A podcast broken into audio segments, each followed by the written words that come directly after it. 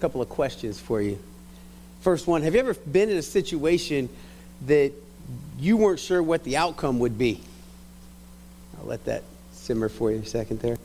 Have you ever found yourself in that place where things are going well and then all of a sudden the wheels just start to fall off? Maybe, maybe it's a diagnosis, maybe it's a, a pay cut or a job loss, maybe it's a breakup that you just didn't see coming, maybe a friendship that just abruptly ended, and you find yourself in that place where your head is spinning. You're, during this time of uncertainty, uh, you know, you, you don't know what's going to happen next. And so you, you did not cause it but you have to endure it. So, are you praying during these times? Are you talking to God during these times? Is He listening during these times? Do you feel alone during these times? Are you alone? Does He even care during times like this? Is He answering your prayers? You see, concerning what I've become to call our new normal that's been put upon us uh, because of COVID 19, but well, let me stop there actually. This is not a message about COVID 19. Um, back in September, I started planning out this series, and, and the focal point today is on Jesus' prayer in the garden. The song that Lindsay just shared is called Gethsemane, and, and one of the, the key things in that song where she repeats that Jesus drank that cup. And, and, so the whole focal point of this is about Jesus and about the aloneness and the loneliness and this thing that was put upon him because of us, something that, that was not what he wanted necessarily, but he did it. And so I want to focus on Jesus' prayer in the garden, but it just so happens that our current cultural reality parallels well with where we're headed today. And so as you think about those things, as we look at the, the human side of Jesus today, on the night that he was arrested, and how he was alone even when he was surrounded by his friends I want you to think about that. Today we're going to start off in Matthew chapter 26, verses 36 through 46. Before we do that, I want to pray. Father God, I thank you for today. I thank you for this time where we can worship, where we can come together uh, in a unique way to lift up you, to lift up your son. It's because of him that we're able to do this no matter what our cultural and worldly circumstances are. And so I pray that that we honor you today. I pray that uh, your words will be encouraging to us. It's in your son's name I pray. Amen. So, Matthew 26, uh, starting with verse 36, Jesus is in the Garden of Gethsemane. And here's what the Bible says Then Jesus went with them to a place called Gethsemane, and he said to his disciples, Sit here while I go over there and pray. And taking with him Peter and the two sons of Zebedee, he began to be sorrowful and troubled. Then he said to them, My soul is very sorrowful, even to death. Remain here and watch with me. And going a little farther, he fell on his face and prayed, saying, My Father, if it be possible, let this cup pass from me. Nevertheless, not as I will, but as you will.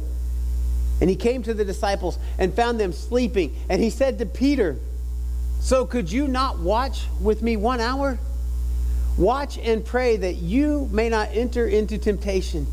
The spirit is indeed willing, but the flesh is weak. Again, for the second time, he went away and prayed, My Father, if this cannot pass unless I drink it, your will be done.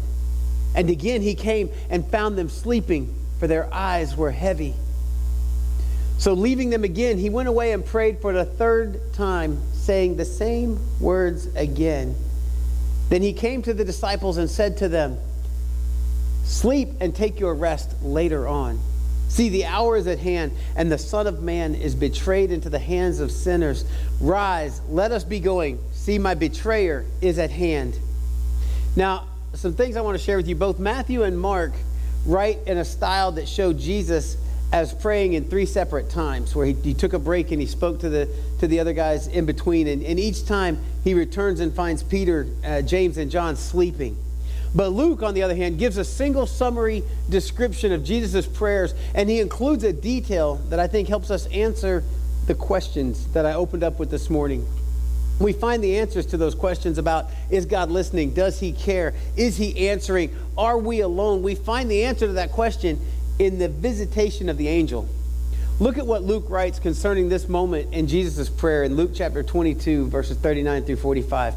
He says, And he came out and went, as was his custom, to the Mount of Olives, and the disciples followed him. And when he came to the place, he had said to them, Pray that you may not enter into temptation. And he withdrew from them about a stone's throw and knelt down and prayed, saying, Father, if you are willing, remove this cup from me. Nevertheless, not my will, but yours be done. And there appeared to him an angel from heaven, strengthening him. And he began, er, and in being in agony, he prayed more earnestly, and his sweat became like great drops of blood falling to the ground. And when he rose from prayer, he came to the disciples and found them sleeping for sorrow. And he said to them, Why are you sleeping? Rise and pray that you may not enter into temptation. So we have a little bit of a, of a difference of the account between Luke and Matthew and Mark. But here's the thing I want to look at this a little bit closer because before the angel came to strengthen him, Jesus prays that the cup be removed. And then the angel came strengthening him. Strengthening him for what? Well, presumably to do what was coming, to do what he had to do, to endure a mock trial and a beating and, and being paraded through town and ultimately crucified. And, and so, but here's the thing this angel was God's response to Jesus' first prayer. His first prayer was, Lord, if there's any other way, take this cup from me. I see this as a reminder for us that, first off, God never leaves us alone. The angel shows that God also answers prayer even when we don't understand what the answer is, and sometimes we may not like the answer. God's answer here was there is no other way but for you to endure what's coming. That was the answer to his son. But he says this in that same answer I will help you. Luke tells us the angel strengthens Jesus. I want you to know something. Whatever it is you're going through, you're not alone. And when you allow Him to, God will strengthen you through some of the most difficult times. This angel is strengthening Jesus, encouraging him not to turn away from his mission. In spite of what's coming your way, God is telling Jesus, I will help you. Here is my angel to strengthen you. Then the question is, what was the content of Jesus' prayers that followed this angel and the strengthening? Luke says in verse 22 44, he says this, and being in agony, he prayed more earnestly.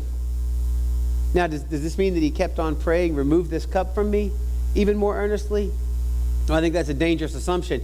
You, you see, we're looking at Jesus' humanity here, but what Jesus was praying as he continues is what he prays the second time. And according to, to Matthew and, and um, Mark, when Jesus went away a second time to pray, he didn't say the identical words as the first time. The first time he said, My Father, if it be possible, let this cup pass from me.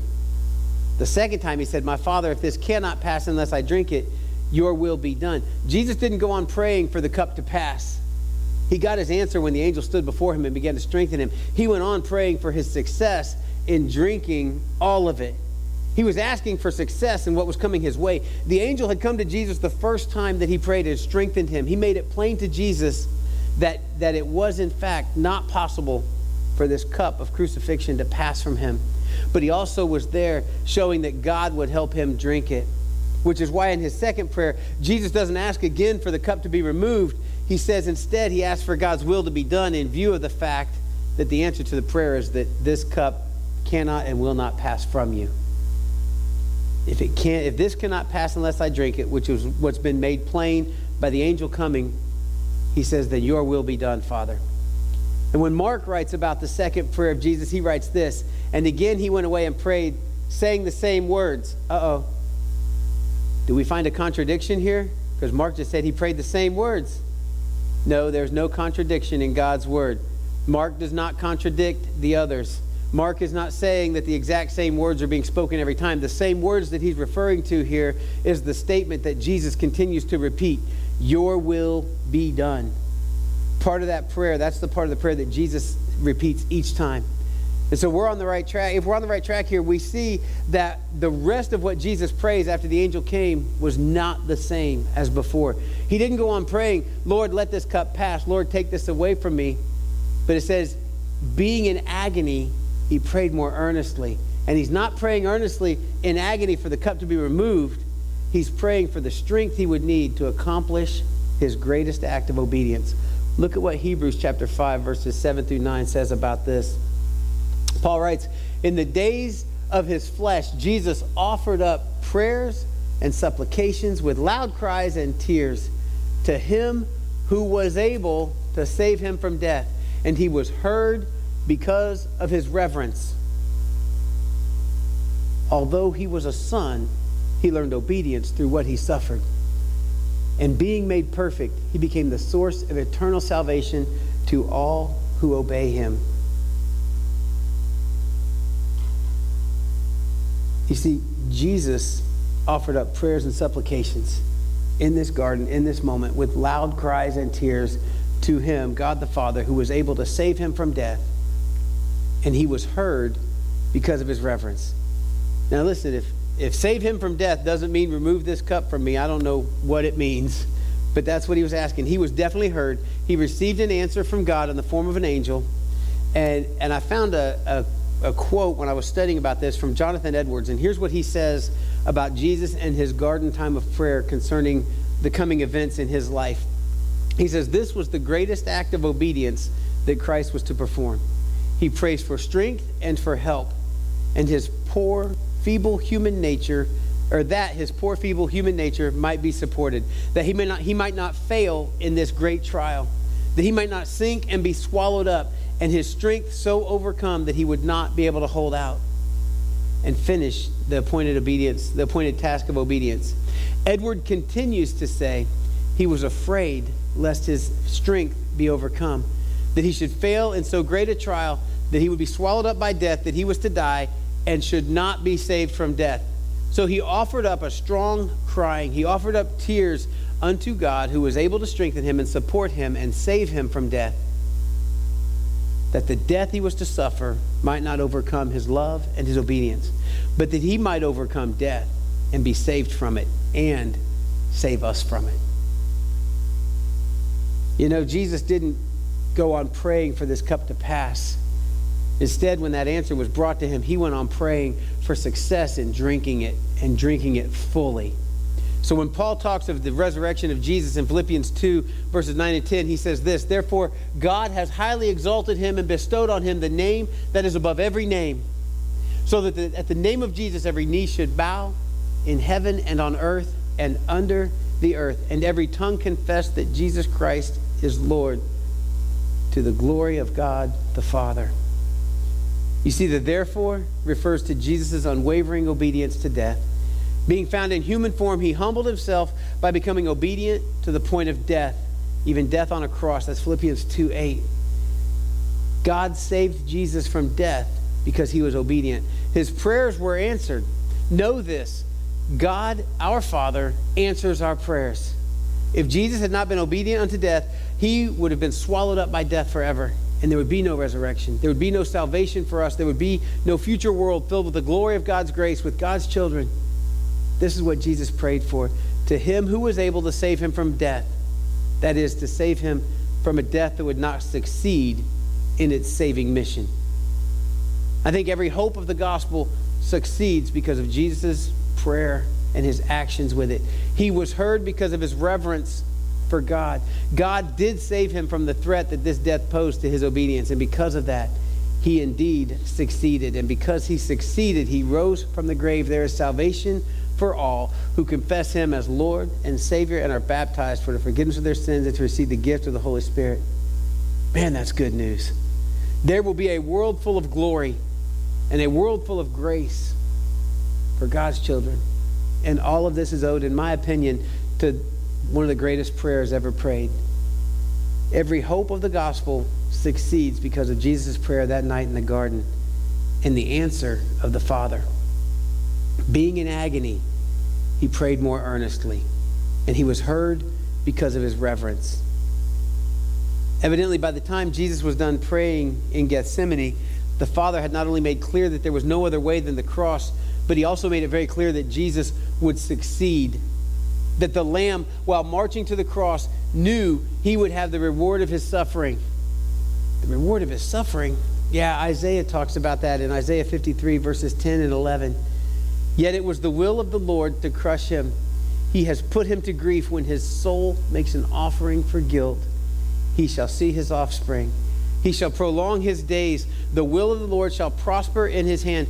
Out of the anguish of his soul he shall see and be satisfied. By his knowledge shall the righteous one, my servant, make many to be accounted righteous, and he shall bear their iniquities. And this is why Paul could write something like Hebrews 12, verse 2 For the joy that was set before him, he endured the cross. You see, beneath the terrors of Jesus' current agony there in the garden was the taste of future joy, and the angel had come strengthening him, clarifying the objective, if you will, confirming his role that he needed to play, and ultimately connecting the coming joy. In this moment, it seemed that Jesus was all alone in the garden, surrounded by his friends, his sleeping friends and so alone he suffered and he agonized over what was to come. But God sends an angel to remind him and us that we are not alone. And he strengthens Christ and reassures him that ultimately he will not only endure what was coming, but that both Jesus and God would be glorified. I take great comfort in Jesus' alone time in the garden. It's from this time, it's from this time of prayer that I get this idea I often say God plus one is always the majority, and there's an example of it. Every Sunday, I say it's time for us to go to win and commit to grow. Brothers and sisters, if you are committed to growing in Christ during this season of uncertainty, I can promise you this you are not alone. Our God is with you, He is with us. And now, listen, be smart about what you're doing. Listen to good advice, but pray for strength to endure this season and be a reflection of Jesus throughout the coming weeks and months.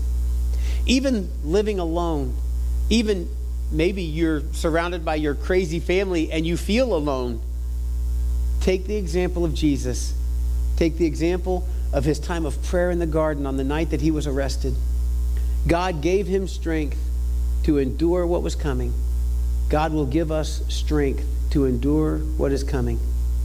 And so, as we come to our response time this morning, I want you to think about the ways that you can praise it out while you stay in. Call each other. Use technology, play FaceTime, play virtual board games. If you have an abundance of something, share it with your neighbors safely. I believe we're not meant to be alone. And so as we sing our response song this morning, think about how you can reflect Jesus during this time. Respond by commenting or, or leaving a note on our Facebook page. So let us know what you're going to do for Jesus so that people will know they're not alone during this time. Will you sing this song with us and respond to God's word accordingly?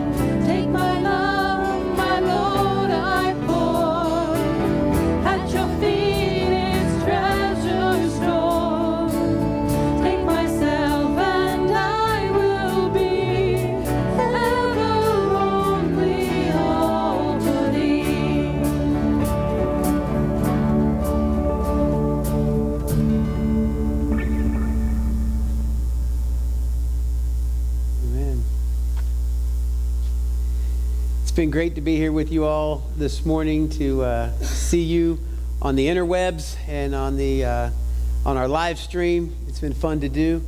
Uh, now it's time for us to go to win and commit to grow while we stay in. As you think creatively in the ways that you can do that, let's use the powers of social media for things like good works and good words to encourage one another during this season. Use these things to connect with one another so that no one feels alone during this time of isolation. Will you sing this last song with us?